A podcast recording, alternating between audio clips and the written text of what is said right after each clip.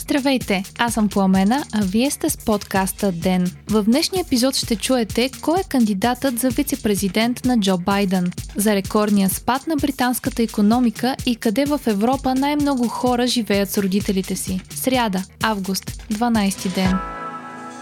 Ден е подкаст от мрежата на Говори Интернет и става по-добър благодарение на подкрепата на слушателите си. На вас. За да станете дарител на Ден, елате на patreon.com, Говори Интернет и срещу 5 долара на месец ще станете денник. Истински герой.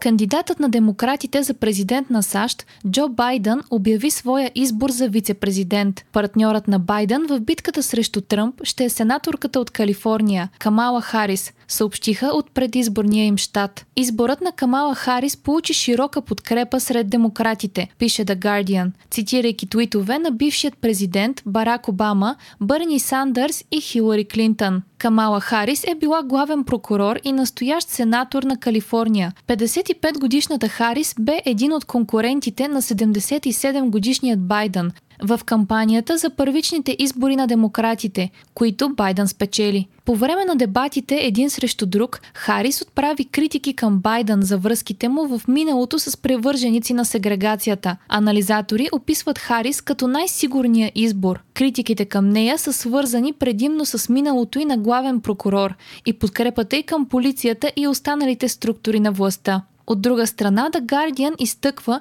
че Харис удовлетворява изискването на много прогресивни американци с това, че е цветнокожа. Камала Харис е родена в семейство на емигранти. Майка й емигрира от Индия, а баща й от Ямайка. Ако Байден спечели над преварата, то Харис ще стане първата цветнокожа и от азиатски происход жена вице-президент в историята на САЩ.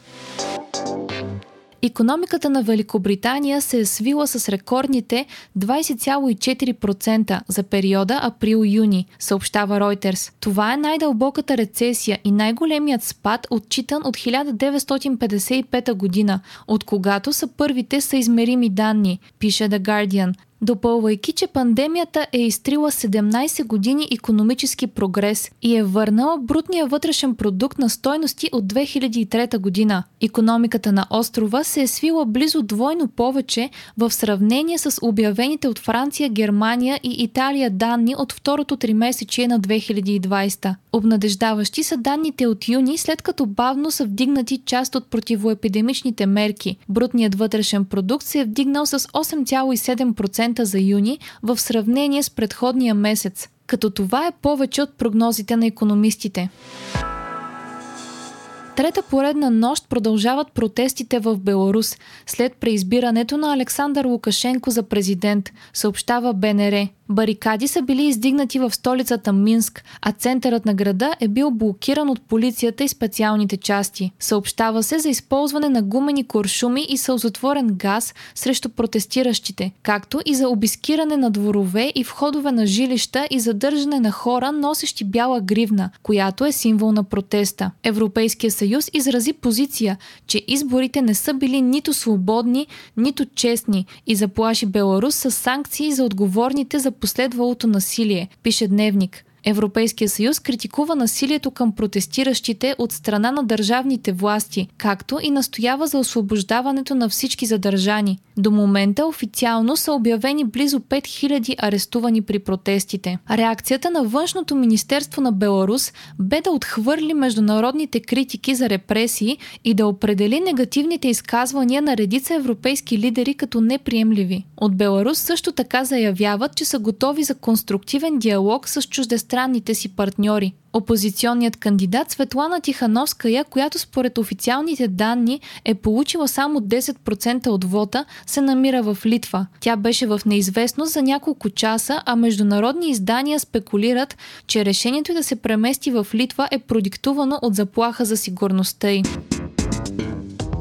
210 са новите случаи на COVID-19 у нас, при направени 5388 теста. Така положителните проби се равняват на 3,9%. За второ поредно денонощие са починали 12 човека, а редовен брой са настанени в интензивни отделения – 64 души. 110 000 българи са се срещнали с новия коронавирус, заяви професор Николай Витанов от БАН в сутрешния блок на БНТ. Математикът е направил нови изследвания за това какво натоварване може да издържи здравната ни система. Според него натоварване от 500 нови случая на ден е по силите на болниците ни за ограничен период от време. Предишните изчисления на Витанов са били за 300 нови случаи на ден. Според ученият важни са не само леглата и апаратите, но и с какъв медицински персонал разполагат медицинските заведения. Витанов допълва, че може да възникне проблем, ако хората, които имат нужда от лечение в интензивно отделение станат между 150 и 200 души.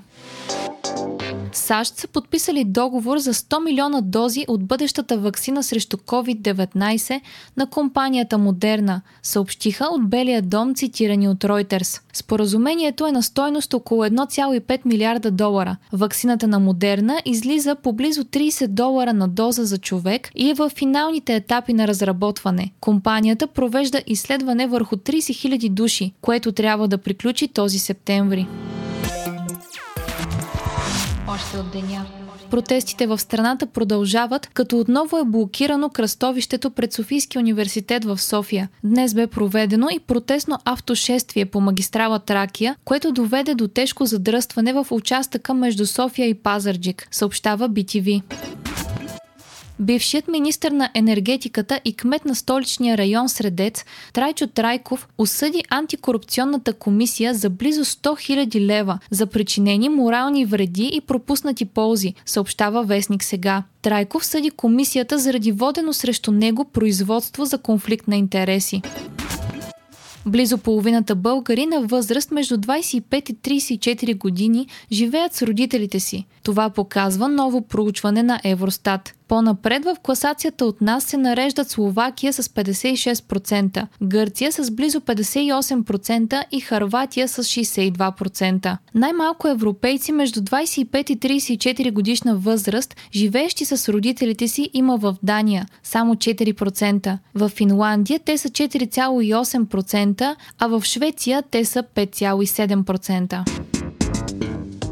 Вие слушахте подкаста Ден. Ден е част от мрежата на Говори Интернет. Епизодът води Пламена Кромова. Главен редактор на Ден е Димитър Панайотов. Аудиомонтажът направи Антон Велев. Ден е независима медия, която разчита на вас, слушателите си. Ако искате да ни подкрепите, можете да го направите, ставайки наш патрон в patreon.com. Говори интернет, избирайки опцията Денник. Срещу 5 долара на месец ни помагате да станем по-добри и получавате достъп до нас и цялата общност на Говори интернет в Дискорд. А ако искате да не изпускате епизод на ден, не забравяйте да се абонирате в Spotify, Apple iTunes или другите подкаст приложения, които използвате.